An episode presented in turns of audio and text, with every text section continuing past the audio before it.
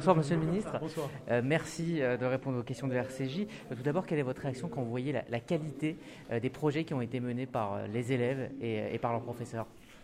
Ma réaction, c'est celle d'être à la fois réconforté et optimiste. Euh, vous savez, il y a souvent des doutes qui sont exprimés sur euh, la transmission de l'histoire de la Shoah, des inquiétudes, et on peut les comprendre. Mais en même temps, on voit que beaucoup est fait euh, par nos professeurs, par l'institution et par nous tous, et puis les, institutions aussi euh, ici représentées, euh, pour que justement cette transmission se fasse. Et elle se fait. Et chaque fois qu'elle se fait, les élèves comprennent les enjeux, s'investissent, s'engagent. Et c'est ce qu'on voit ce soir avec le prix Corin. Et c'est très beau à voir parce qu'il y a beaucoup d'authenticité, beaucoup d'approfondissement, beaucoup de travail, beaucoup d'humanité dans ce que l'on voit. Alors, le Premier ministre euh, était à Auschwitz aujourd'hui, le président a rallumé euh, la flamme, euh, le gouvernement est extrêmement mobilisé en cette euh, journée du souvenir. Est-ce que c'est plus important cette année euh, que, d'autres années? Non, nous sommes mobilisés chaque année. Vous savez bien que sur euh, l'en- l'enjeu de l'enseignement de l'histoire de la Shoah en particulier, du côté de l'éducation nationale, euh, nous sommes pleinement mobilisés. D'abord euh, dans notre travail de tous les jours, hein, puisque cet enseignement se fait à l'école primaire, en CM2, euh, au collège, en troisième, et puis en terminale, dans les programmes du lycée, euh, et que euh, nous sommes partenaires de toute une série d'institutions. Je pense à la Fondation pour la mémoire de la Shoah en particulier. Et nous sommes donc mobilisés, je dirais, toute l'année sur cette question, et chaque année. Il y a cette année ce 77e anniversaire.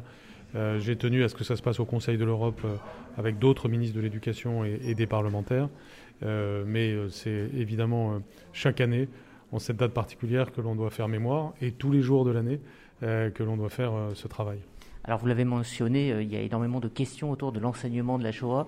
Euh, ces professeurs dans certains quartiers qui ne peuvent pas enseigner euh, la Shoah. Vous qui avez une ligne directe avec les professeurs qui maintenant peuvent remonter tous les incidents, toutes les incivilités, les problèmes de laïcité qu'ils rencontrent, est-ce que vous avez une remontée du terrain par rapport au fait de pouvoir plus ou moins enseigner la Shoah en 2022 Vous avez raison de souligner d'abord, un, euh, le fait que ce problème a pu exister ou peut encore euh, résiduellement euh, exister.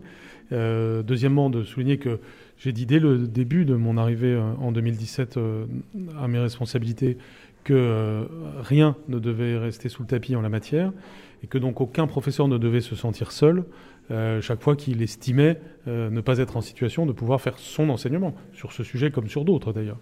Et donc euh, nous avons installé, c'est vrai, des équipes valeurs de la République qui interviennent chaque fois qu'un professeur signale le problème. De sorte que les signalements ont baissé sur cette question. Ils ont d'abord augmenté, puis ils ont baissé puisque nous avons apporté des solutions. Euh, je suis souvent allé dans euh, des quartiers où ce problème pourrait se poser et j'ai souvent vu des élèves extrêmement engagés dans l'histoire euh, de la Shoah. Et je veux quand même souligner d'abord que la plupart du temps, les choses, se passent bien. Alors, je, je ne dis pas qu'il ne reste pas résiduellement des problèmes de ce type, mais ce que j'affirme, c'est que la République est la plus forte et que finalement ce phénomène est plutôt en diminution. Maintenant, je reste toujours ouvert à tous les signalements. Euh, S'il y a une exception à ce que je dis, euh, elle est faite pour être signalée de façon à y porter remède. Mais chacun doit bien comprendre qu'il n'y a pas de recul euh, de la République sur l'ensemble des enjeux des valeurs de la République. Et parmi ces enjeux, évidemment, pas de recul sur la question de la transmission de l'histoire de la Shoah. Alors, ça sera ma dernière question. Dans votre discours, vous avez souligné ces chiffres inquiétants, ces études inquiétantes qui ont marqué l'actualité cette semaine à propos de l'antisémitisme. Est-ce que cela est le symptôme d'une société malade qui se cherche? L'antisémitisme est toujours euh, le symptôme de quelque chose qui ne va pas, euh, au-delà de l'antisémitisme lui-même. L'antisémitisme, c'est un anti-humanisme. Euh, et c'est un peu la pointe avancée des effets de fragmentation qu'il peut y avoir dans, les sociétés modernes. On le sait par l'histoire, justement. Et on doit évidemment voir cela comme un thermomètre de, de problèmes. Alors l'antisémitisme doit être combattu en tant que tel, c'est-à-dire en tant que théorie, en tant qu'approche euh, déshumanisante, euh, mais il doit être vu aussi en tant que thermomètre de nos problèmes de société, de parfois nos visions de société erronées, euh, celles qui par exemple consistent à, fragmenter, à opposer les groupes en fonction des origines, en fonction de quoi que ce soit, au détriment de la vision républicaine, humaniste, universaliste, qui fait que de chaque être humain, un être humain d'égale dignité.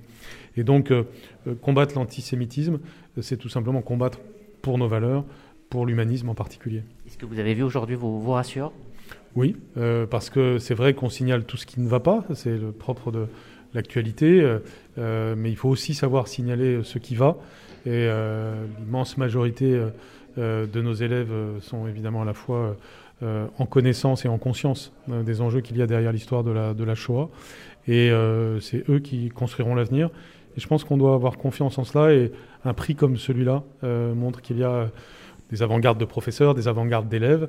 Euh, mais ce n'est pas seulement des avant-gardes, ils sont aussi, je crois, significatifs du fait qu'en réalité, ce qui ne se perd pas, euh, c'est le sens de la, dignité humaine. Et nos élèves ont le sens de cela, ils ont aussi le sens de l'engagement.